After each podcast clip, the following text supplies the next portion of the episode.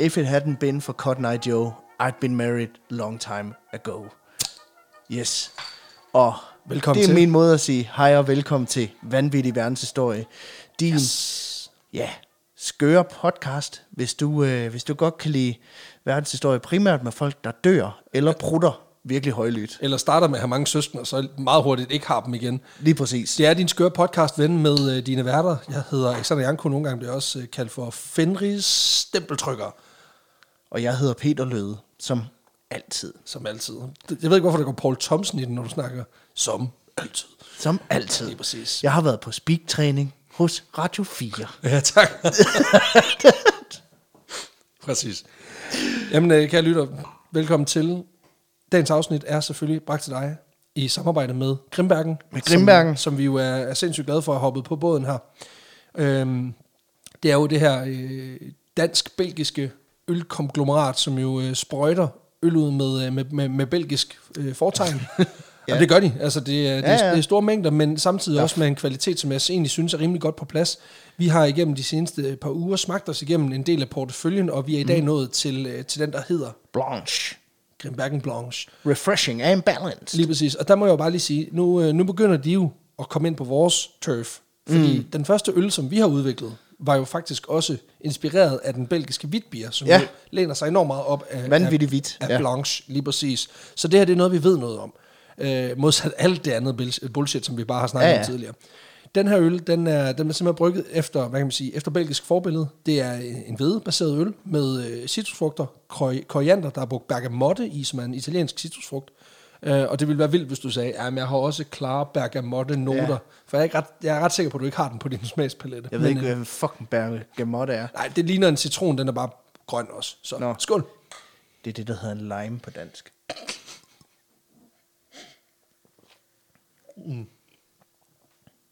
Ej, for helvede.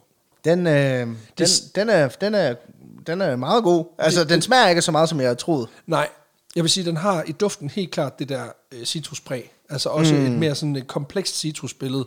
Vi har tidligere smagt øh, øl med yuzu i, som jeg synes Ja. også har sådan en kompleks citrus Ja, den er sådan lidt ind øh, med, med, autocitron. Ja, men, Med, med, med, men med, Men- der lige but- har været i... but nicer. Ja, Og, der øh, lige har været i. SodaStreameren. Ja. Ja. Jamen lige præcis. Ja, men, øh, men jeg synes egentlig, det, det er lidt irriterende at skulle sige, at det her det er meget mere for mig drinkable end vores egen øl. Altså den her, den, kan, den vil jeg kunne, altså den her vil jeg kunne, kunne drikke et helt glas af meget bedre og meget nemmere mm. end, øh, end, end vores egen, fordi den, ikke, den, er, den er ikke kompleks på samme måde. Og det er egentlig godt for den her type Ja. øl.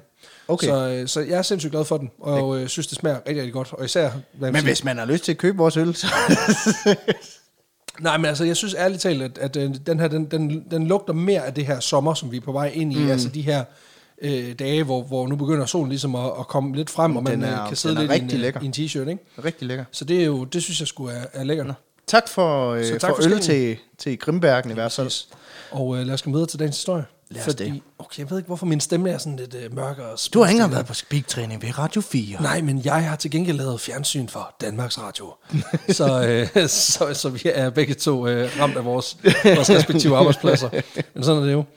Nej, men Peter, jeg har en historie med dig i dag. Yes. Og jeg bliver nødt til at deklarere på forhånd, øh, fordi øh, jeg er nødt til at fortælle dig, at dagens historie, den øh, handler om, at vi endnu en gang skal øh, up under the skies. Okay. Vi skal snakke om fly igen. Okay. Hva- så er det som om... Nå, så kom flytrilogien efter, du var færdig med postvæsenet. og der kan jeg godt lide, der var også et overlap med noget post og noget, Og noget fly. Og noget fly. Det glider over hinanden. Hvem havde troet, at det var sådan en form for Marvel-agtig teaser Men jeg jo faktisk for, sådan, for, hvad der kommer senere? jeg er en form for langstrakt podcast DJ, der ligesom bare emnemæssigt sådan glider ind og ud af Ja. hinanden. Så det er nemmest uh, vanvittig vingehistorie, vi er ude i der. um, ej, vi skal, vi skal snakke om en, en, en historie, der foregår på, på vingerne.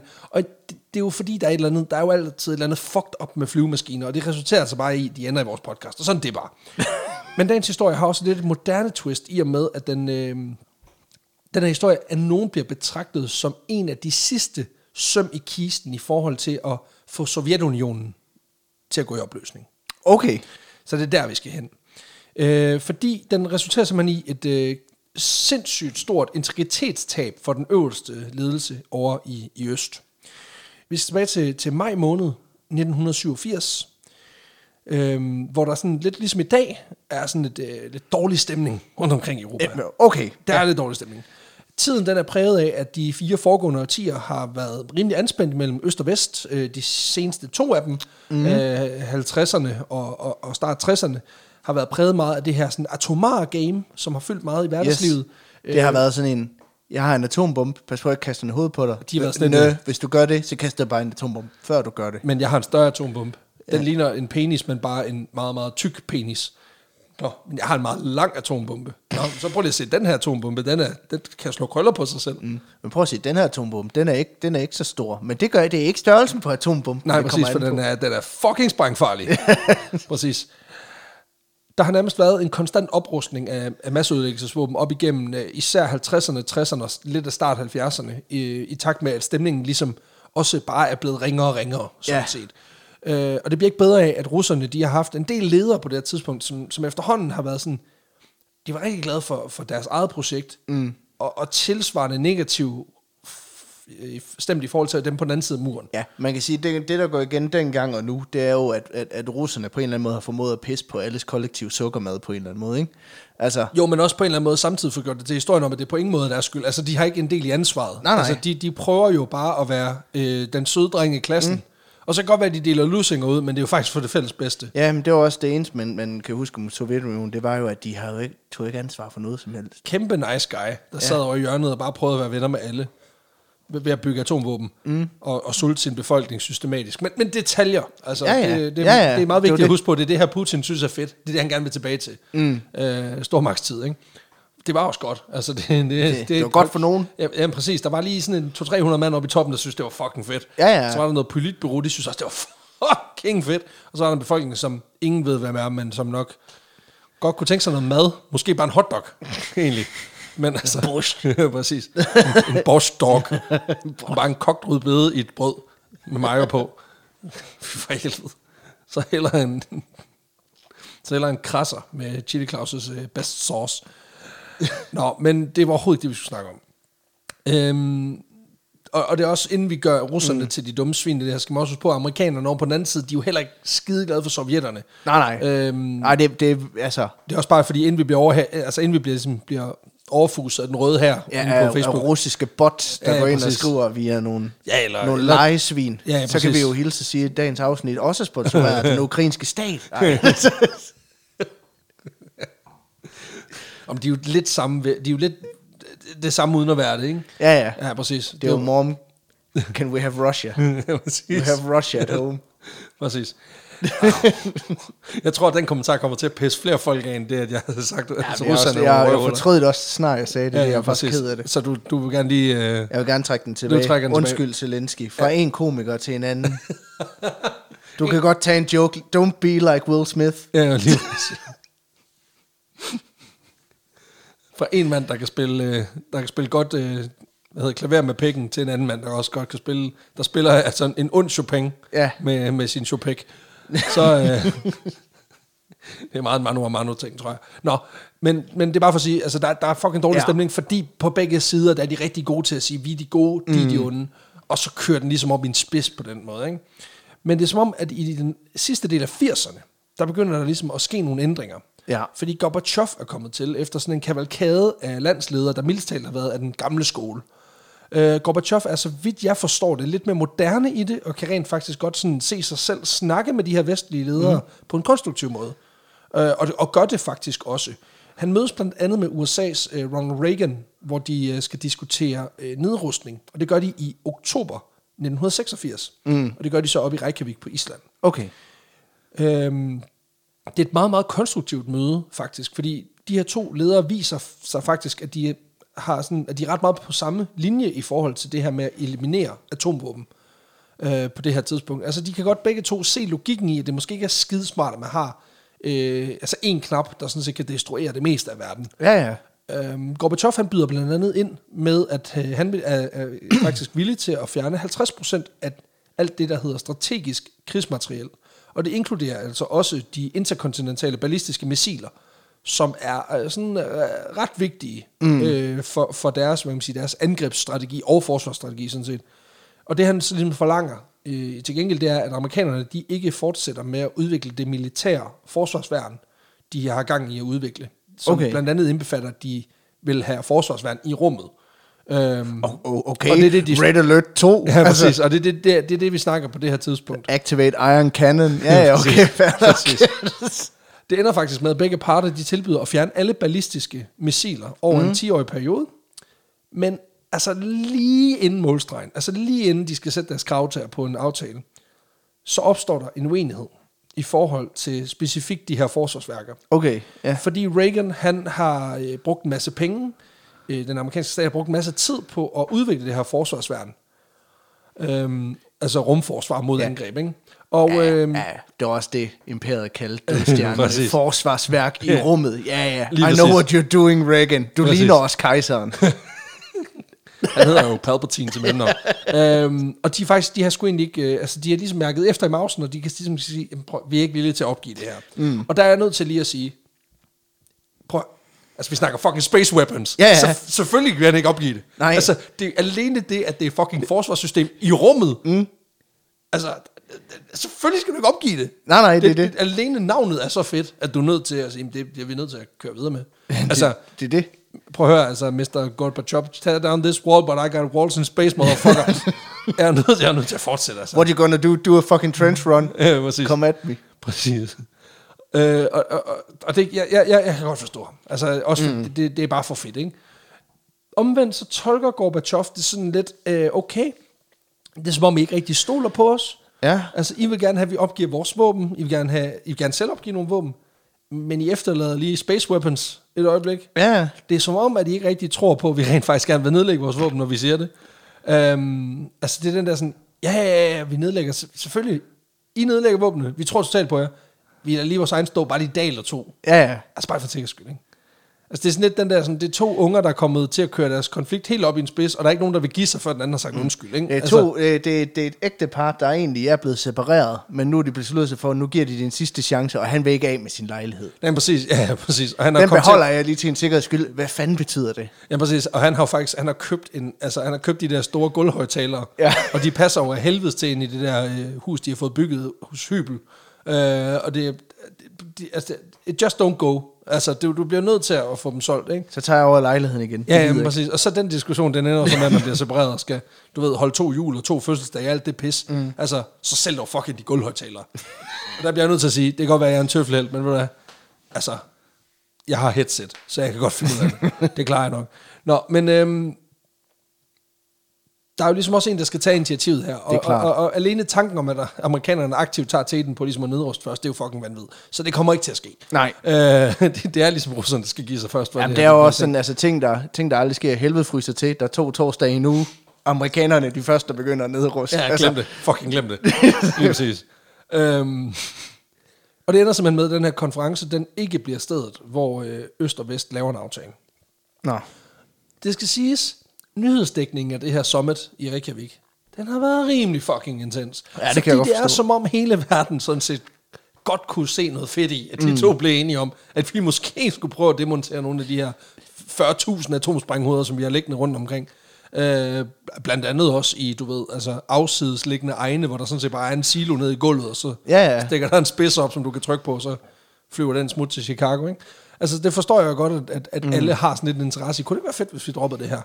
Øhm, folk har ligesom holdt vejret i en del år efterhånden, og i håbet om, at det ligesom snart er slut med de her våben, der ligesom kan fjerne hele byer. Øhm, så skuffelsen over det her er ret stor. Især er der en ung mand, som sidder og ser billederne fra den her øh, konference på fjernsynet. Ja. Han er øh, 19-årig vesttysker, øh, som naturligvis har en vis interesse i hele den her misære, i og Ja, med, at hans klart. land ligesom er blevet splittet i to. Øhm, og det har ligesom foregået al den tid, han er vokset op. Øhm, for ja, ja, han er jo ligesom opvokset på den, den trygge side af muren, set med vores øjne. Men der har stadig været rimelig trykket stemning i det vesttyske. Øhm, mest fordi Ah, man har ikke, vidst, man har ikke ligesom vidst, om man var købt eller solgt.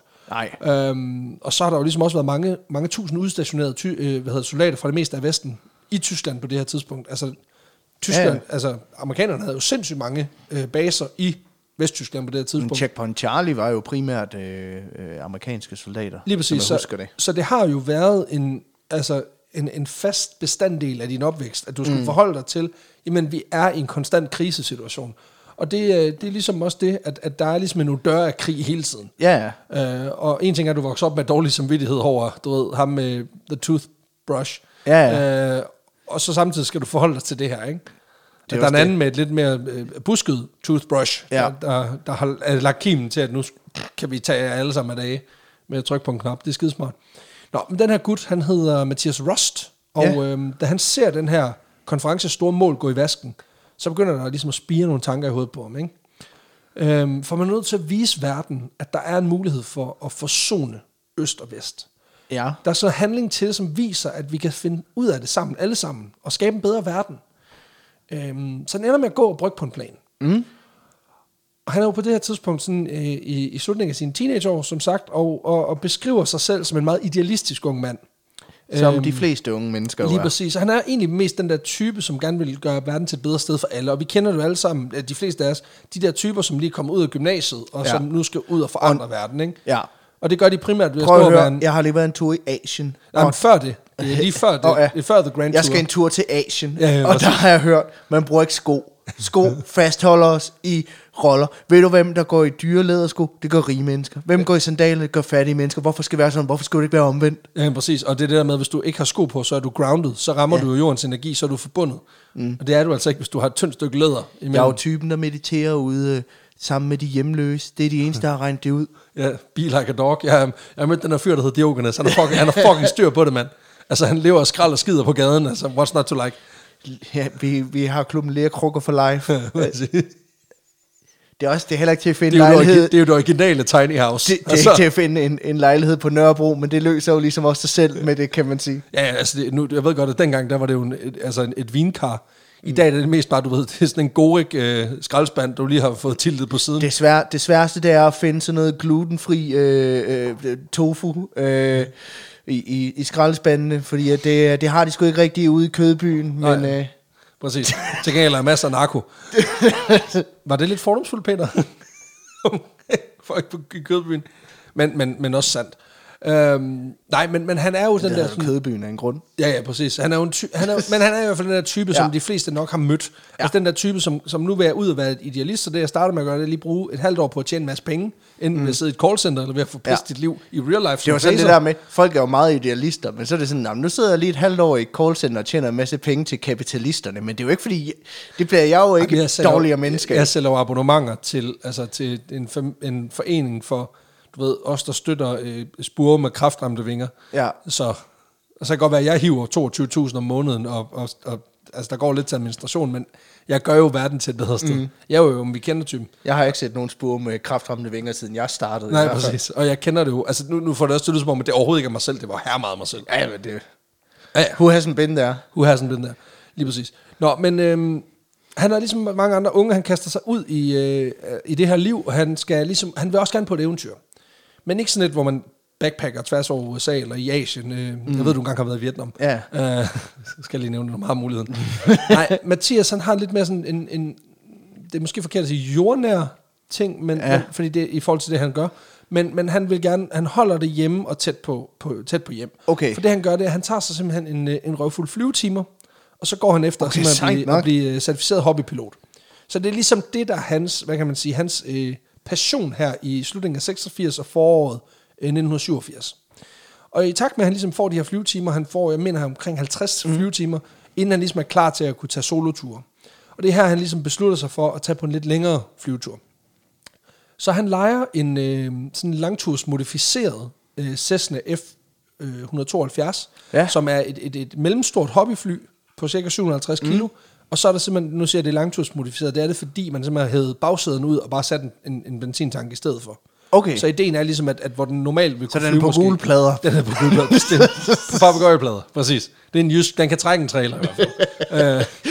øh, bare ideen om en en fucking trailer. Tesla fly, der kommer som variant trailer om bagved.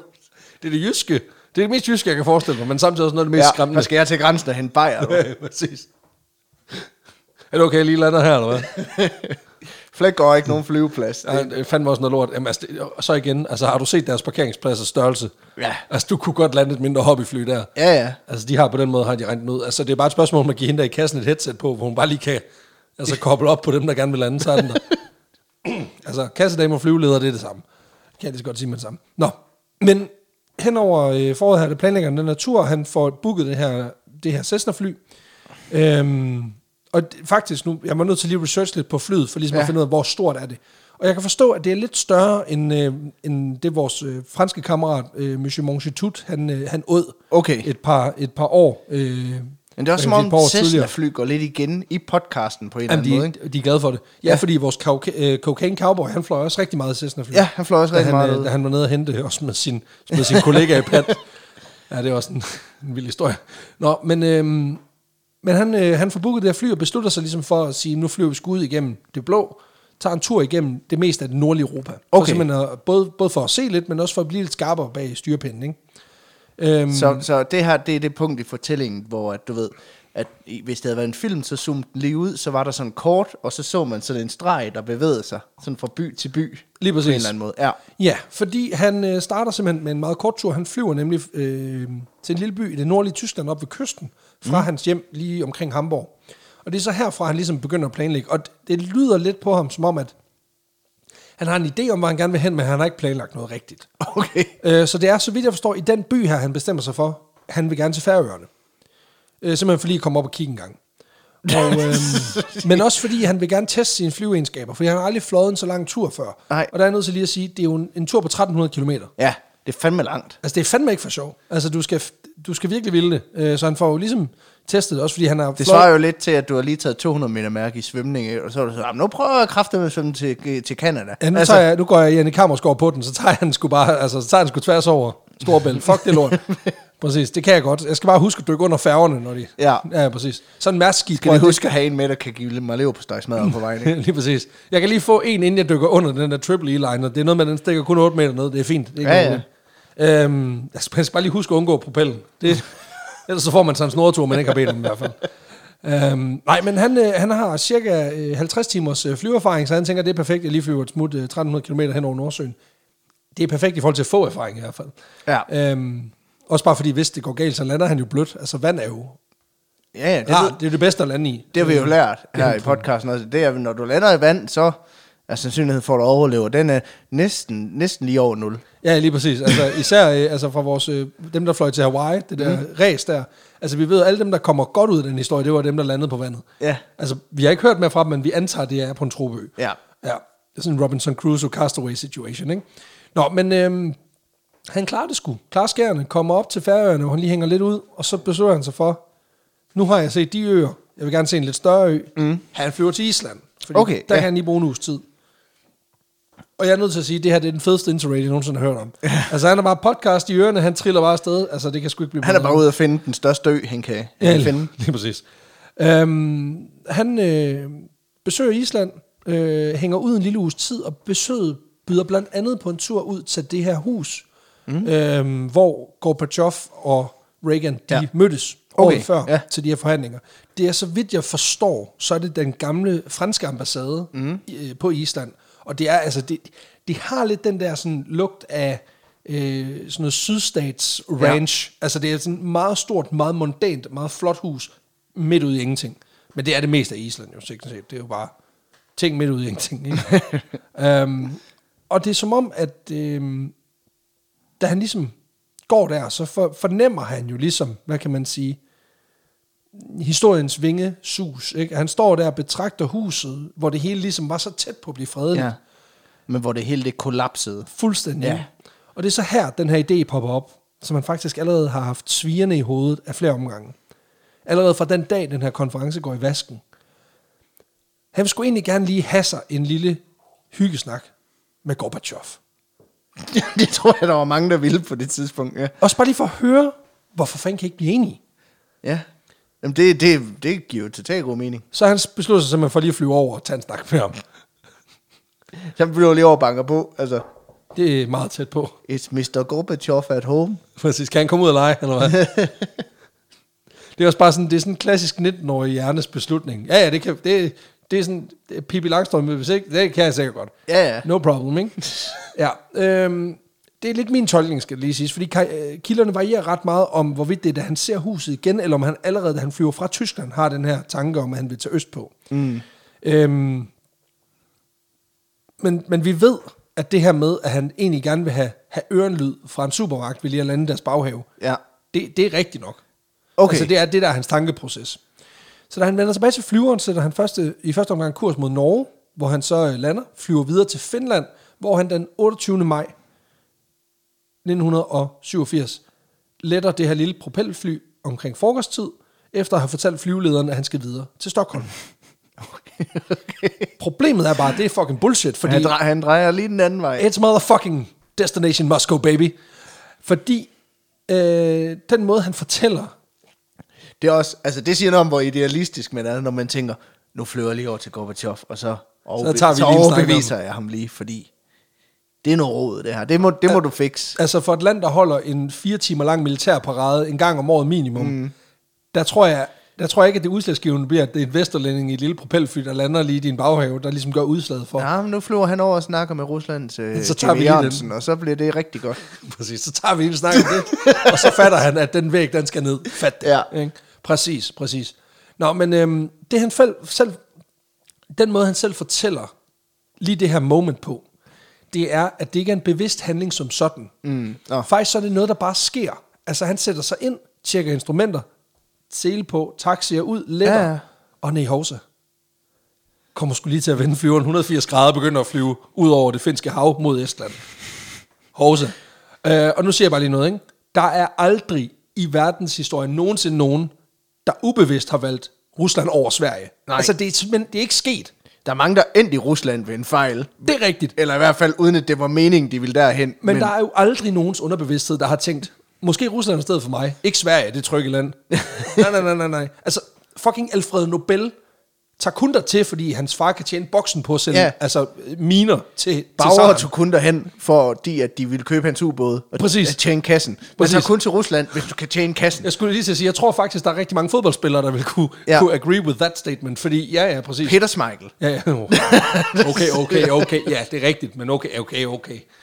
Okay, det er fucking Man tager kun til Rusland, hvis man kan tjene kassen. Præcis. Citat Peter Smeichel. Præcis. Nå jo, men altså, Russia Today er, det, det er selvstændig medie, ikke også? Jo, Ja, ja. ja. Hvis du spørger Peter Smeichel i hvert fald. Og der er jeg nødt til at sige, du er ikke Peter Smeichel. Nej, men god kamp. Kamp alligevel. Jeg ved ikke, hvorfor vi laver de der mandrill-referencer, men jeg har en fornemmelse af, at der, ser, der er måske er 100 lyttere, der synes, det er det fedeste i verden, og resten tænker, what the fuck, guys? Ja. Altså, hvad laver I? Men sådan er det. men det er også det, fordi nu har jeg faktisk skrevet ind, altså det der med, at du har aldrig, altså du har aldrig hørt en fodboldspiller sige, jamen det er en kæmpe chance for mig, uden at der også lå den der usynlige sætning, der hed, du ved, fordi jeg kan tjene nok til, at jeg kan leve af det resten af mit liv, Ja. ja. inden for sådan en overskuelig tidshorisont. Ja, ja. Altså, ja. Men Mathias Rust, han vil altså gerne flyve til et udhungret, tyndsligt Sovjet. Mm. Fordi han er jo idealist. Det er det. Han skal lige over Det er det. Gorbachev, altså prøv at forstå ham. Som en, en pædagog vil forstå et barn, øh, så vil han gerne prøve at finde ud af, hvad fanden er det, der foregår. Ja. Ja. Hvorfor kan I ikke være venner? Hvorfor kan vi ikke alle være venner? He's not a crook. Præcis, Altså, præcis. accepter ham nu. Ja. Og jeg er nødt til lige at fortælle dig, at den her tur er som udgangspunkt en rigtig latterlig dårlig idé. Nå. Af flere grunde. Øhm, den første har jeg ligesom beskrevet rimelig tydeligt, altså i og med, at, at det er dumt, at han ikke lige får sagt til flyvelederen, at det er den vej, han skal. Øh, og at han lige vender kajakken i luften og flyver den modsatte retning. Fordi det, der sker, det er, at han, øh, da han ligesom vender fra øh, øh, kurs Stockholm til kurs Mother Russia, der, øh, der begynder han ligesom at, at, at, at sætte kurs ud over den finske kyst. Og det er en helt gal retning. Det bliver selvfølgelig opfanget af det finske radarsystem, øh, som umiddelbart indikerer, at der er noget helt galt her. Øhm, og da finderne forsøger at kontakte ham, øh, dels for at høre, øh, om der er noget galt, øh, ja. og dels fordi han faktisk også lige øh, flyver direkte ind der, hvor ruteflyene mellem Helsinki og Moskva de flyver, så, øh, så okay. ja, det er sådan lidt noget pis, ikke? Øh, så slukker han lige for radioen. Øhm, Ja, det er klart. ja, ja, præcis. Og, og det, der så sker, Det er, det jo, er, det er jo lidt ligesom, når man kører på, øh, på E45, ikke? Og der kun er modkørende trafik, og de siger i trafikmeldingen, at pas på, der er en spøgelsesbilist, så slukker du, fordi du er sådan, hold da kæft. Der er mand. 60 af dem. Der er 60, mand. hvad fanden foregår der? præcis. Og det var en virkelig gammel joke, men ikke desto mindre. Jeg, hæv, jeg hævde den altså op af hatten, der jeg lige øhm, Nej, men de forsøger ligesom at finde ud af, hvad fanden der er galt, og da han ligesom slukker for det, så antager finder hun ligesom, at der er sket en ulykke, fordi oh. det er jo typisk det, der sker, ja, ja. Når, når radiokommissionen den bliver kottet. Så det, der sker, det er faktisk, at i kølvandet af, han kommer ud over vandet, der sætter øh, finder simpelthen en helt stor redningsaktion i gang. Altså, de får både i vandet, helt mm. pisset, okay. fuld udtræk, men de finder ham ikke, fordi, her, guess what? He's not in the water. Nope, he is in uh, approaching Russian airspace. Um, og det er ligesom den anden idiotiske del af den her plan, fordi han er et fly fra et vestligt land på mm. vej ind i russisk luftrum. Ja, det er klart. Ja, og der er jeg nødt til lige at sige, øh, det er en dårlig idé. Men han har lige lagt trumf på, at vi har cut al kommunikationen, fordi det er en fucking dårlig idé. det skal man ikke gøre. Det er meget en 19-årig idé, det der. Ja, lige præcis. Det er, altså, det er no consequences. Altså, da jeg var 19, der kravlede jeg op på et skur, fordi jeg var fuld og hoppede ned, og så øh, brækkede jeg mit haleben. Altså, Ja, det er også så, så jeg kunne ikke gå i tre dage. Altså, ja, back, det, backyard det, wrestling. Og, og, og det er en bedre idé end det der. Ja, ja, ja, ja præcis. Altså, jeg vil ikke øh, kede dig med alle mine eskapader om dumme ting, jeg har gjort, da jeg var fuld. Men jeg kan huske en gang, vi var til en fest på Journalisthøjskolen, hvor jeg besluttede mig for at lave en baglæns salto ned fra en halvvæg. Mm. Øh, og få en af vores gode venner til at filme det. Øh, det jeg ikke fortæller dig om den aften, det er jeg faktisk, øh, altså jeg, vrikker, jeg vrider faktisk min ankel. Oh. Ja, ja, præcis. Og til gengæld så er jeg så fuld, at jeg tænker, jeg går hjem. Så jeg går, Men det var en fed video. Det var en skide god video, fordi man ser ikke, at jeg lander skævt, fordi man ser bare mig på en halvvæg, der laver en mm. baglæns salto, forsvinder bag væggen. Så, øh, så helt perfekt. Til gengæld var det 8 km hjem. Så det var jo det var en lang tur. Sådan det. Det er en 19-årig idé, det ja, der. præcis, det er det. det, er det. Jeg, jeg var 20, så, så voksen ansvarlig. Nå, men øhm, grunden til, at det er en åndssvag idé at flyve ind over russisk luftrum med al kommunikationen kottet, ja. øh, det er fordi, at det viser sig, at Sovjets luftforsvar på det her tidspunkt er rimelig hissigt. Ah, det er rimelig... Øh... Altså, det er som om, de gerne ikke vil have, at man gør det her. Hys. Ja, det er fucking hys omkring projektet, ikke? Øh, faktisk så skulle det jo angiveligt være det bedste i verden. I hvert fald, hvis man spørger russerne. Ja, øhm, men det er ikke over for fucking rummet. Nej, nej, nej, men det er også kun det bedste inden for stratosfæren, ikke? øhm, ideen er ligesom, at det kan stoppe alt fra atomangreb til fjendtlige jægerfly, og så alt imellem det sådan set. Øhm, okay, der, det, der er, og der er et Cessna-fly lige i smørhullet. Lige, lige i smørhullet, der er Det er et fantastisk uh, forsvarssystem, baseret på enorme mængder soldater, en masse højteknologisk udstyr, og så også selvfølgelig også noget, der på mange måder indkapsler Sovjetunionens plads som supermagt. Og det ville jo også være fucking træls, hvis der var et eller andet, der kunne komme til at slå lidt ravner i den fortælling. Mm. Ja. For eksempel lidt ligesom Tjernobyl-katastrofen øh, ja. havde gjort det året før, faktisk. Um, ja, det var heller ikke godt. Nej, det skal siges, på det tidspunkt, der ved Vesten jo ikke, hvad for et shit show det er. Fordi det, det holder vi lidt for os selv. Mm. Contain the stream of information, ikke? Øhm, men alligevel er der jo begyndende tegn på, at de her store, stærke tech-systemer, ja. som russerne har udviklet, de godt kan gå fløjten på den østlige side af jerntæppet, ikke? Det er klart. Ja, men tilbage nu bliver der født mærkelige børn i Sverige, og der er et eller andet, det tyder på, at der er noget, der... Altså, der er noget i luften, ja. og jeg ved ikke hvad, men det er cesium 132, hvor dine børn de får en ekstra Ej, hånd. Skal, skal vi lige tage et sidespring? Jeg så noget virkelig sjovt på internettet. Er det øh, det der med cesium, der kommer tilbage? Nej, Nå. det her det er, øh, det, er fra, det, det er med hensyn til Tjernobyl, at der, øh, der er lige blevet offentliggjort fra Pornhub, porn, porn, Pornhub ja, at øh, hvad folk søger på for, i forskellige egne ja, i, af, af forskellige lande. Og der så jeg, at der, at der er et overlap i Sverige med de områder, hvor man søger på hentai, og hvor at der er kommet allermest radioaktiv udfald fra Tjernobyl. Der er seriøst en statistiker inde hos Pornhub, der bare hygger sig alt for meget med ja. at, at lave noget, noget teori, der ikke rigtig hænger sammen, men bare mm. er grineren content. I øvrigt kan jeg hilse at sige, at, øh, at, at øh, sådan noget øh, wins, incest, det er meget populært i, i Sønderjylland, men det er jo ikke nogen overraskelse. Åh, oh, jeg er fra Sønderborg. Fuck dig. jeg skulle ikke have grinet. Nej, det jeg ville have sagt, det var, at det er noget med, at, at franskmændene, de testede jo nogle atombomber i Algeriets mm. ørken for, altså ja. tilbage for 50 år siden. Så efter den her blodstorm, øh, der kommer nu, altså den her sandstorm ja. af Sahara-sand, så blæser der sammen med sandet en masse af det cesium, som har lagret sig nede i jorden efter den her mm. atomsprængning. Ja. Det flyver nu tilbage hen over Frankrig. Fedt. Så nu får de bare alt deres atomaffald tilbage fra ja, det lort, det de efterlod nede i ørkenen. Det synes jeg på en eller anden måde er en meget smuk sag. Det er meget fedt. Øhm, ja, ja, det er jo nærmest smukt. Præcis. Det, det skal sige sig som er rimelig ufarligt. Så, så øh, hvis du er i Frankrig, så øh, altså... Det er fint. Måske. Altså, jeg er jo ikke atomfysiker, jeg ved det ikke, for helvede. Øhm, nej, men øhm, på den måde kan man sige, det, det understøtter i hvert fald historien om, at, at de her russiske systemer måske godt kunne have nogle, nogle, nogle, nogle små øh, revner mm. riser i lakken ja. i hvert fald. Det kan man sige. Ja, men er præcis. Men tilbage til Mathias, han, sidder, han er stadig på vingerne, og han er øh, et par timer ind i den her flyvetur, og nærmer sig simpelthen Estland, og dermed også øh, sovjetisk luftrum.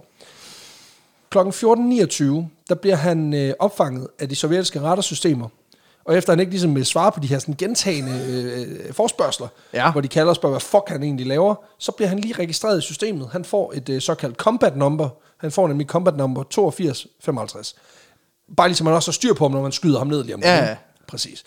Øhm, og det er der altså Hvad er et tydeligvis... combat number? Jamen det er Er simpelthen... det et- bare simpelthen en måde at kategorisere øh, dem, der flyver ind i? Ja, som, som ikke er registreret. Jamen lige præcis. Altså ting, der, der, der ikke skal være her, Okay. dem sætter vi det her tal på, fordi så ved vi, du er der, det her nummer nærmer sig nogle ting, det skal vi ikke have, at vi skyder dem ned.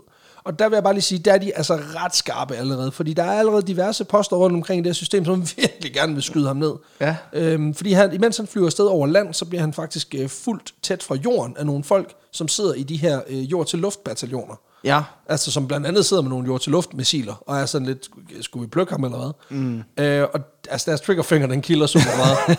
øhm, faktisk så meget, at de gentagende gange anmoder om at få lov til at fyre, altså at fyre den af, ikke? Øhm, men der er, sgu, øh, der er en jet på linjen, så det kommer ikke til at ske. For der, der er nogen higher okay. op, der siger, at nej, det kommer ikke til at ske. Til gengæld så er det her forsvar selvfølgelig på dupperne, så de får ret hurtigt sendt to MiG-fly i luften, for simpelthen at, øh, at se, hvad fanden ham der sportsflyveren, altså hvad er han for en stratenrøver, hvad fanden er han gang i, ikke? Og øh, det Det er, er... det er også vildt, når, altså de, de er jo i alarmberedskab, fordi de tænker, at, det er, at fuck, nu kommer amerikanerne, nu smider de den atombombe. Øh, Den flyver godt nok noget langsommere, end vi havde regnet med. ja, det er utroligt, den overhovedet kan sig flyvende. Han, han har den lige inde på bagsædet, der er sådan en fucking Cessna. Præcis, den flyver 220 km i timen. han Det er, han har den om i det. traileren om bagpå. Han er spændt fast med de der spændebånd. de der orange, nogen ude fra hjem og fix. Der har han lige fået den, den der laver den der lyd, når du, stør, når du får den spændt fast. Lige præcis. Det er den mest, altså det er den, det er den jyskeste atombombe. Lige præcis. Nå, men det er seniorløjtnant øh, A. Punin, som... Mm. Øh, Okay. ja, Et alias for en vis person. Ja, lige præcis. Det kan jo være, det er ham. Øh, skygge, skyggefyrsten.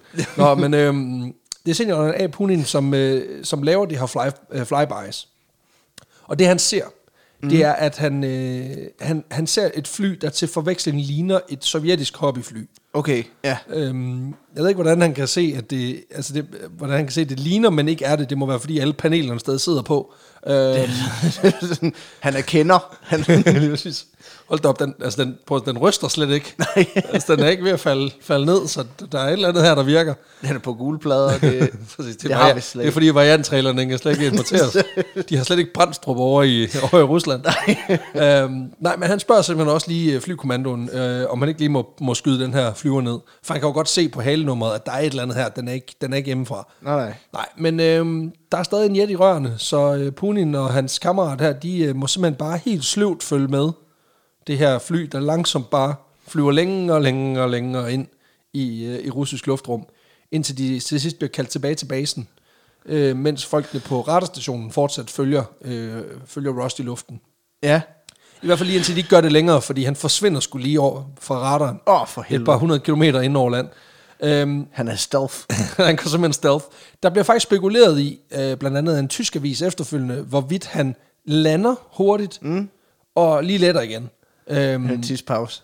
jamen også fordi han har skiftet tøj, da han lander, i forhold til det, han lettede i. Åh, ja, okay. Men det er bare sådan lidt, hvordan, hvor fanden lander man lige et sted midt i, i, i den, altså russisk skovområde, og letter igen. Altså han er jo trods alt stadig, på det her tidspunkt, ja, ja. han har selvfølgelig lige fordoblet sine flyvetimer, fra da han lettede i Tyskland, men det siger jo ikke så meget. så, så altså, jeg tror ikke, han lige laver sådan en, vi Nej. lander lige på en græsmark. Men sådan skiftede tøj, mens han fløj, og det er også rimelig imponerende.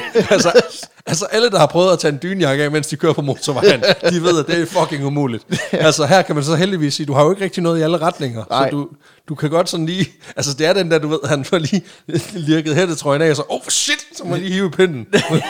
du er lige lidt for tæt på jorden, ikke? Ja, vi kender jo godt til det. Ja, ja. Desværre alt for godt. Og jeg kører forsigtigt. Uh, jeg har jo børn i bilen. Uh, det lyder som om det ikke var mine, men det er det. Nå, men han forsvinder simpelthen fra radaren. Øhm, vi ved, at uanset hvad, så flyver han altså videre mod Moskva. Om man så er landet eller ej, han flyver videre mod Moskva. Ja, okay. Men efter han ligesom er faldet af radaren, øhm, så er det som om, at, at sovjetterne, de har sgu ikke pisse meget styr på, hvor fanden han lige er. Nej, det er klart. Øhm, fordi over de næste par timer, der kommer, øh, altså de, de får faktisk set ham. Altså der er, der er gentagende gange, hvor både flyvevåben og herren, de har visuel kontakt til ham. Altså hvor de ser ham. Mm. Øh, det der lige er problemet, er, at de ikke ved, at det er øh, combat number 8255, de har fat i. Åh, oh, for helvede, okay. Øhm, ja, altså det der, der er, en, der er en decideret trussel mod deres luftrum, det, det er de sgu ikke lige styr på. Øh, fordi det, der sker, det er, at øh, i løbet af de næste 3-4 timer, der er der et stort shitshow af, af miskommunikation fra russernes side her. Altså, fordi de får simpelthen ikke lige fanget, at det er ham. Og de har det sidste, de har alle de gode undskyldninger på plads, øhm, fordi der er faktisk lige blevet indført nogle nye distrikter i luftrummet. Mm. Og det gør lidt svært at vide, hvem der står for hvad. Åh, oh, det er klart. Ja, Ja, hvem, er, hvem er hovedpersonen i det her præcis. sovn? Ja, ja, lige præcis, præcis. Og faktisk, faktisk, så er der faktisk også et lokalt regiment, der er på øvelse i området. Så luftrummet, det skulle lige fyldt med en masse flyvende noobs, der lige glemmer at sende signaler ud om, Ah, hvem ja, de okay. er. Øhm, mest fordi de er travlt med at fokusere på ikke at falde ned med deres øh, er russiske det er klart. Og det får simpelthen lige radarfolkene i det her område til lige at markere alle fly med russisk. Ah, Ja.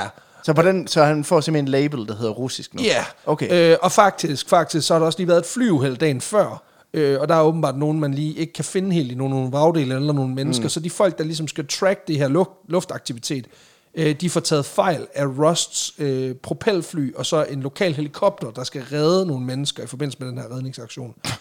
Så, så han er faktisk både russisk øh, øh, træningspilot, men også helikopterfører, faktisk, faktisk. Ja. ja. Ah, okay. Øhm, så han bliver faktisk spottet masser af gange. Ja. Øh, men han bliver han er, han er ikke så stealth, han er bare Han er en super master åben. of disguise. han, er, han er hiding in plain sight. Altså, han er en, han er en decideret greyman i luften. Og øh, han bliver simpelthen bare fejlvurderet i hvert fald en håndfuld gange. Altså en, okay. I hvert fald fem gange. Øh, formentlig også flere. Og til sidst så bliver han faktisk bare altså, labelet som en øh, flyskoleelev, der er på springtur. Og da jeg læste det, der Okay. kunne jeg ikke lade være med at tænke, har de flyskoler i Rusland? Altså er det, noget med, er det en fritidsaktivitet, man kunne... ja. Altså har de, har de brændstof til det? Altså, mm, jeg troede, det var ja. uland, men det er det åbenbart ikke. Det er højteknologisk. Altså vi har atomvåben og alt muligt. Ja, så, det det er- og, og radarsystemer. Ja, uha, uha. Jamen, Som ikke, umiddelbart ikke kan bruges til. Jack Fuck all, shit. Det altså. var jack shit. Lige præcis. Øhm, og jeg er nødt til at sige, at, at jeg på det her tidspunkt synes, at de også reagerer lidt for roligt. Lidt. Jamen også bare fordi, at de har en sådan historisk tendens til at overreagere rimelig meget, Ja. hvilket jeg synes, vi har fået ret gode eksempler på inden for den seneste de jo. en måneds tid, halvanden. Ja. Men det gjorde de jo også i starten, kan man sige. Jamen præcis, ikke? Altså, øhm, og det er bare sådan, det er sådan lidt noget pis, fordi det er bare sådan systemiske fejl, der sker her. Altså det er jo, det er jo så mange gange oven i hinanden, at der sker fejl her. Det indikerer jo ikke, at det handler om, at der er en mand, der er dårlig til sit arbejde. Nej. Altså det er systemisk sjusk. Det er noget fucking råd. Ikke? Ja, det er det. Ja, og det betyder også, at Rust han glider mere eller mindre uforstyrret gennem 800 km russisk luftrum, uden sådan reelle problemer, hvorefter han øh, omkring kl. 19, det er aftensmadstid, Ja. der lander han skulle lige på Bolshoi-broen, lige ved siden af Sankt Basils katedralen i Moskva. Det Okay. den- Det er den her Ja. ja. katedral med de store kubler, som Ja, ja. altså den er i alle snow globes. Øhm, egentlig ville han gerne have landet øh, på Kremlens landingsbane, Ja. fordi sådan en har de. Øhm, Nå. men han er overbevist om, at hvis han gjorde det, så kunne det jo godt være, at KGB, de lige kunne finde på lige at arrestere ham, og lige smide ham ned i et hul, som ingen ved, hvor er, og så bare sige, øh, hvad for en teenager? øh, så han er alligevel klog nok til ligesom at vide, de der KGB-folk, dem fucker du ikke med. Øhm, og det er jo det, også fordi, du ved, han er fra Vesten. Det er Guantanamo. Det er også vildt nok, at han sådan, det er da han lander, han tænker, de kan godt finde på at være lidt hys, de, øh, de russere. Men han må også have ændret planen undervejs, fordi var sådan, altså, jeg troede, jeg var blevet skudt ned by now. altså, det er som om, de ikke rigtig tager mig alvorligt. Jeg slet ikke regnet med at komme her til. Altså, det er jo også bare på en eller anden måde, der er det jo den sløveste selvmordsmission i verden. Og nu tøffer jeg lige afsted med 180-200 i timen, og så ser vi, om ikke det bliver fanget. øhm, men, men altså, han, øh, han tænker, Kremlin, lidt dårlig idé. Så han prøver faktisk at lande på den røde plads, men mm. der er simpelthen fyldt med mennesker, blandt andet en britisk turist, som filmer hele det her shit. Okay. Og igen, det var så sygt det der med, selv dengang, Ja. selv i 87, der står der en eller anden med en kamera på størrelse med en bazooka, og filmer det her. altså, det, det er så vildt, ikke? Øhm, men han prøver simpelthen at lande på en rød plads, men kan simpelthen ikke, fordi der er for mange mennesker. Og det ender simpelthen med at blive den her bro. Og det er jo umiddelbart også en ret dårlig idé, fordi det der er på, med broer, Ja. det er der ret tit ledninger hen over sådan en bro. Ja. Altså strøm for eksempel.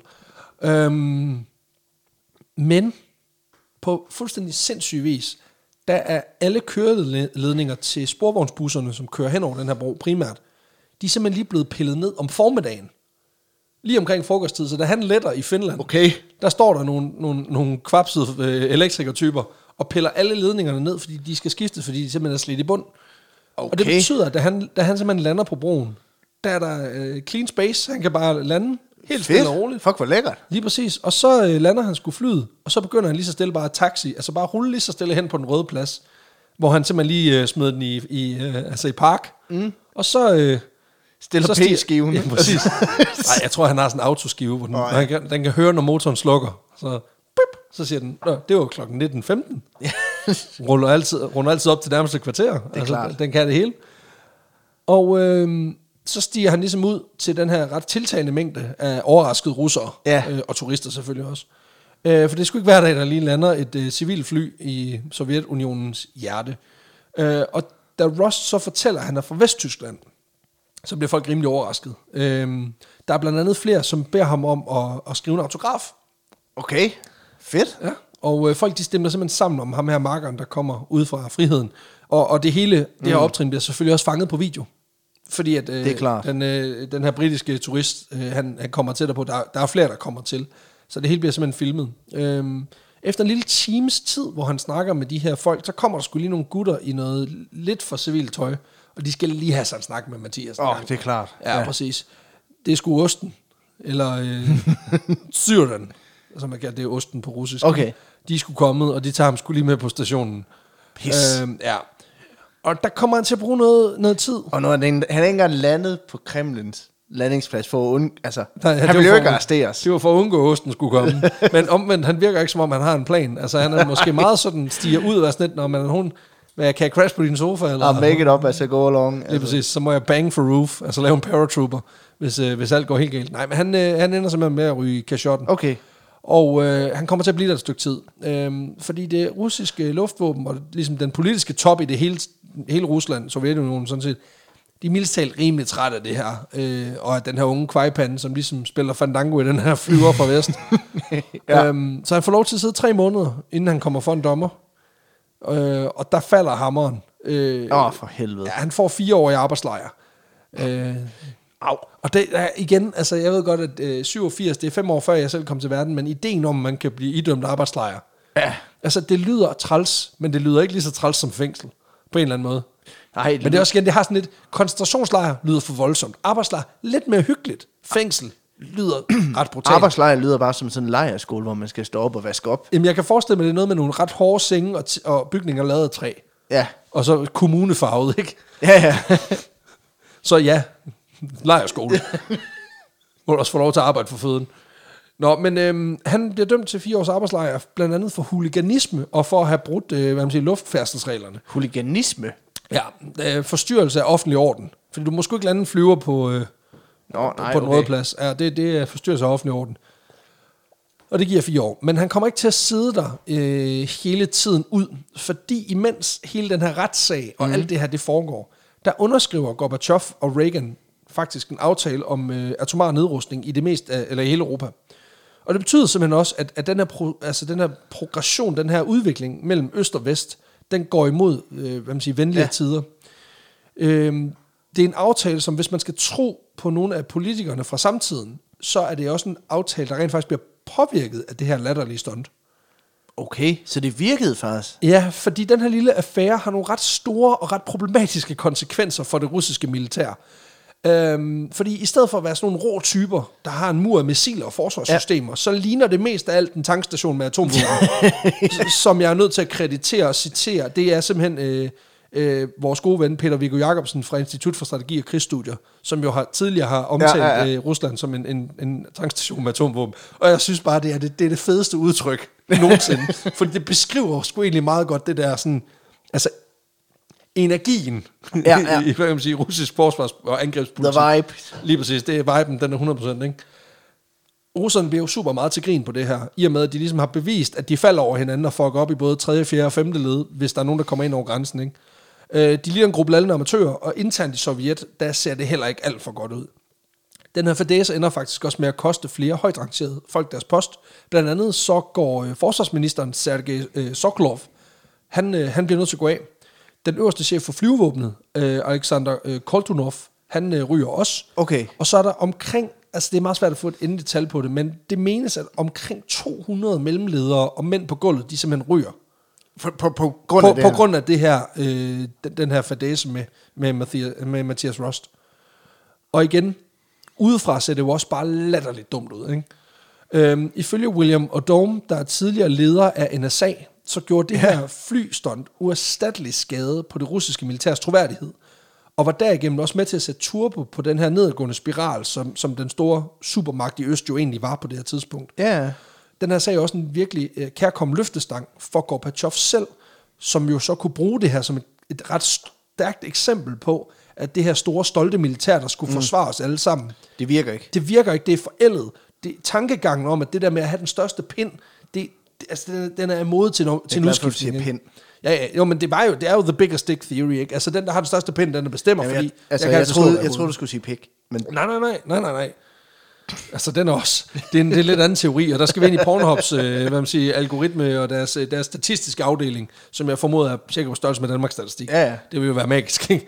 det er fordi, øhm. der er sådan en sjov overlap, hvor Pornhub, man kan se sådan i regionerne, hvor øh, Rost, Rust han fløj, der er søgt på Big Dicks. big, big, sticks, big stick dicks. Lige præcis. Lige præcis.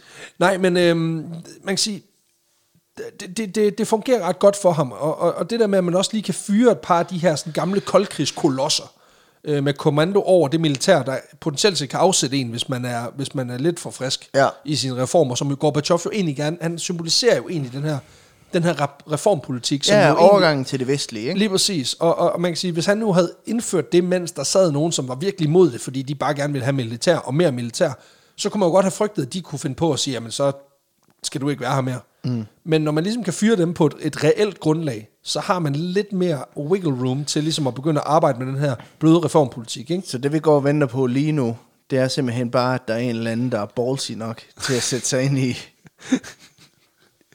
en VV stationcar, og så køre til Moskva. Og det var ikke en opfordring. Nej. Og det, jeg gentager ikke en Lad være med opfordring. det. Lige præcis. Lad være med det. Og det her det er ikke sådan en af de der, haha, når vi siger, at I ikke skal gøre det, så skal I gøre det. Nej, lad, Lad, være fucking med, være, lad være med med at køre til Moskva. Lad være med at køre til Moskva. Nå, men øhm, for Mathias Rust, der, der betyder det her også, at, det en, at, at, at altså den her progression, der sker mm. med underskrivelse af atomaftalen, og, og det hele, betyder også, at han faktisk bliver løsladt igen allerede i øh, 1988, efter cirka 14 måneder i fængsel. Okay. Øh, og der bliver han simpelthen sendt hjem som del af hele det her diplomatiske arbejde, hvor russerne gerne vil vise, at de er nogle flinke, flinke fyre. Øhm, Ja. Ja, da. Øhm, han kommer tilbage til Vesttyskland til en veritabel byge af opmærksomhed. Altså, han er fucking giraffen, man skal se, ikke? Fordi, altså på den måde har medierne jo også grebet den her udvikling lidt, og fået klart. sagt, hey, uh, you know, Hero. hero, lige præcis. Øhm, det skal siges herfra, går det så rimelig, rimelig meget ned ad bakke for den kære Mathias Rost. Øh, han starter med at sælge øh, rettighederne til sin livshistorie til det tyske øh, tabloidmedie Stern. Mm. Der får han lige 100.000 D-mark, hvilket svarer til små 450.000 kroner dengang. Øh, så Ja. lidt over, måske lidt over en million, måske lidt mere. Øh, men ifølge de journalister, som rent faktisk arbejder på den her historie, så virker Mathias Rust psykisk ustabil af helvedes til. det skal siges, at det har også, Okay, han ja. bliver blandt andet spurgt ind til, hvordan, han har, hvordan det har været i det her russiske fængsel. Og det han siger, det er, at han har haft rigtig svært ved at tage mad til sig. Så han har tabt sig sygt meget. Mm. Og han var i forvejen ikke en beefy type til at starte med. Nej. Så han har formentlig nogle, nogle, nogle langsigtede, nogle, altså nogle men fra Ja. den, her, den her tur af. Jeg tænker heller ikke at Det, sidde jeg i- tror heller ikke, det er skide sjovt. Det kan godt være, at nu, nu fik vi sagt arbejdslejr, det lyder hyggeligt. Ja. Det, tror, det tror jeg ikke, Det skal er. jo lige sige, han kommer faktisk, han ender faktisk ikke i arbejdslejr. Han når aldrig Han, dertil. han kommer bare i fængsel. Ja, han Okay. afsoner faktisk de 14 måneder af sin straf i et russisk fængsel. Okay. Så nej, det er Og så han nåede slet ikke til der, hvor det blev hyggeligt. Han nåede lidt til højskolestemning med, med, hvor der bliver spillet Wonderwall, og han har sagt, nej, og- nej, nej, not that wall. Uh, we don't like walls in Germany. So I'm guessing you don't like them as well. It means you can't get out. Am I right? Am I right, guys? Nå, øhm, okay, det for meget. We are in prison. But in some way, every guy in Russia is in prison. Yes. Am I right? It's very nice. Yes. You got uh, pigtråd as well. around all the areas where you think you're free. So, you can try to swim, but they will kill you, yes. Nå. Godt mærke, at min energi er for højt til det. uh, det, det bliver utroværdigt. Nej, men han, øh, han øh, ender med at sælge, øh, sælge den her øh, historie, får lidt penge, men øh, har det, virker lidt ustabil. Det kommer også til udtryk i 1989, hvor han skulle lige komme til at øh, stikke en kvindelig kollega med en kniv, fordi hun ikke lige gider Fuck. at gå på date med Okay. ham. Ja, that took a turn for the fucking worst. okay, okay. Ja. Øh, jeg skulle lige sige, sej type. Øh, Okay, knap så sej. Lige præcis. Øh, Altså, han var sej lige indtil det øjeblik, hvor hun swipede til højre, og så fik den, ja, ja. Ja. ikke så godt. Hun, hun skulle bede om ikke at blive stukket med noget, og så, ja. Men øhm, det koster så øh, lidt over et år i, i fængsel, hvilket er sindssygt lidt. Men øhm, da han kommer ud, så, øh, så kører de næste øh, 15-20 år med, at han flere gange kommer på, på kant med loven. Okay. Den dag i dag, der ernærer han sig som forfatter, ifølge mm. hans LinkedIn-profil, og har en fortid som analytiker for en svejsisk investeringsbank. Ja. Og ifølge hans Facebook-profil, der er han altså stadigvæk en meget idealistisk ung mand, for han er i hvert fald super politisk aktiv i hele snakken om Øst og Vest Okay, i, ja. i øjeblikket. Jamen selvfølgelig. Han har i hvert fald delt en masse spændende artikler øh, op igennem marts måned, kan jeg fortælle, og starten af april også lidt. Øh, mange af dem har sådan en lille stikker øh, på Facebook, hvor der står noget med nogle falske oplysninger og misinformation. Okay. Ja, men, men, men igen, det er altid, det er altid spændende. Okay. Ja, så det er lidt den type, han måske er gået hen og blive. Men igen, jeg, jeg, jeg vil sige det sådan, jeg har jo haft muligheden for, at jeg kunne bare have skrevet mm. til ham. Men jeg synes på en eller anden måde også, det ville være sådan lidt for voldsomt sådan at, at, at intrude i hans liv på den måde. Ja. Øhm, så det har jeg valgt ikke at gøre. Det er, meget, det er egentlig meget bevidst, og jeg har haft nogle, nogle, sådan, altså nogle, Vi har bare nogle inviteret etiske... ham. Ja, ja, vi skulle bare Vi tage har, ham med. vi har inviteret ham til at like Facebook-siden. præcis, præcis. Nå, men øh, det var simpelthen historien om, hvordan små øh, 750 kilo metalskrot, de øh, kunne flyve ind over russisk luftrum og være med til simpelthen at vælte en af verdenshistoriens største militærmagter. Okay. Ja. Vildt. Ja. Jeg kan også godt lide, at han sådan, altså, jeg synes, der, der er en vild progression i den. Altså, han starter som hero og slutter som Vivi Germanicke på en Det synes jeg er ret sindssygt. Øh, På den måde passer han jo meget godt ind i podcasten. jo. Ender på en eller anden måde som sådan en Facebook warrior. Det synes jeg er meget, øh, ma- meget vildt. Og det skal lige siges til hans forsvar her til sidst. Mange af de ting, han deler, er meget det her med masse, altså masseovervågning og kontrol. Altså det virker som om, at han er meget en, at han er meget sådan øh, anti Er meget, establishment. ja, ja, ja. Præcis. Hvilket jo også er meget klassisk trade for folk, der har været analytikere i en investeringsbank. Ja, ja, Øh, det er klart. folk, der er systematisk at udnytte systemet, de er meget imod systemer. Ja. Men sådan er det. Folk, der er blevet straffet af et autoritært system, har en tendens til at sige, system, der forholder jeg mig skeptisk. Det er lidt ufedt, faktisk. Nå. Vild Men det var, det er historien om Mathias Ross, som jeg jo kan forstå. Nu har jeg jo delt den her historie, jeg vidste med mm. nogle af mine ældre kolleger på, på min øh, arbejdsplads, om at jeg ville fortælle historien. Og de har jo alle sammen fortalt, de, de kan jo huske det. Ja. Fordi det er jo ikke så længe siden, og der vil jo også givetvis være nogle af vores lyttere, som kan huske hele fortællingen. Og jeg håber da også, at det var et Et glædeligt glædeligt gensyn. Ja, Jamen, det var, altså, jeg synes, det var fedt. Jeg, jeg, jeg har jo godt hørt sådan det overordnede, den overordnede historie før, Selvfølgelig, ikke? selvfølgelig. Øhm, men der var, der var mange ting, jeg, jeg slet ikke anede noget om. Nej, Altså, blandt andet, at du ved, han er på vej ud af lufthavnen og tænker, at det bliver så Rusland i dag. ja. det kan jeg enormt godt lide. Altså, ah, det... fuck, nu kommer jeg til at dreje til venstre. Ja, præcis. Nå. Og der er ikke, ej, jeg kan se, der er ikke nogen steder, hvor jeg lige kan holde ind og, dre- og, og lave Kæft, en, der er en langt til uvending. næste afkørsel. Præcis. Der er ikke nogen. Nå, så Nå, bliver det Bolsjørbroen. Den, ja. øh, det, det var fandme, det er imponerende. Ja, jeg altså- synes også, det er vildt. Altså Og, bare, og heldigt. the fucking balls of that guy. Altså respekt for det. Respekt for det. Ja. Men det var der ens historie, kære lytter. Den er sponsoreret af Grimbergen, som jo har været vores, øh, vores faste partner in crime de seneste, de seneste par episoder, mm. som vi jo er sindssygt glade for, fordi det er i de her øjeblikke, at det passer godt ind med et, øh, et godt glas. Øh, og det har det sgu været de sidste, de sidste par episoder, så det har vi været sindssygt glade for. Så tusind tak til Grimbergen for at, at kaste deres energi ind i projektet. Ja. Og være med til at, at, at støtte sådan nogle struggling independent podcasters som os. Til dig, kære lytter, kan jeg kun sige uh, tusind tak, fordi du lyttede med. Hvis du er glad for det, du uh, hører, så kan du selvfølgelig uh, begynde at følge os inde på sociale medier. Vi er på Instagram, vi er på Facebook, hvor vi uh, ugenligt opdaterer med både selvfølgelig nye episoder. Vi har faktisk fået en YouTube-kanal, hvor også at... fået en YouTube-kanal. Øh, Så vi- hvis du- Jeg vil sige, hvis du har hørt det her afsnit, så er det ikke, fordi der er sådan sindssygt spændende content, men det, øh, det er endnu en kanal, vi udkommer på, Lige og det er præcis. simpelthen... Øh, det, det er et stille billede med et podcast-afsnit, der kører. Men det er stadigvæk, kan man sige, det er noget, der løser den der klassiske desktop-problematikken. Mm. Det der med, at hvis ikke du for eksempel har Spotify installeret, og gerne vil høre det på din computer, så kan du gøre det via øh, YouTube. Og så har vi faktisk også, der ligger jo en tattoo special derinde, hvor man simpelthen kan se billederne af min kvapsede mave, og resten af mig, der bliver Ja. stukket i armen, imens jeg snakker øh, om nogle klovne, der får tæsk. Lige præcis. Øh, efter Så det et er- slagsmål så det er enormt fedt. På et bordel. Så det er, det er en fantastisk, øh, det er en fantastisk mulighed. Ellers så kan vi jo sige, at vi kommer rundt i landet øh, i den kommende tid. I kan faktisk finde øh, de ting og de steder, hvor vi skal ud og besøge, inde på vores Facebook-side. Der har vi simpelthen lavet sådan en lille turplan. Og Ja. den bliver også opdateret, hvis der kommer nye ting. Og det er der muligvis nogle ting, der indikerer, at det gør. Måske. Så det bliver spændende. Ellers så lyttes vi bare ved på næste søndag. Ha' det godt.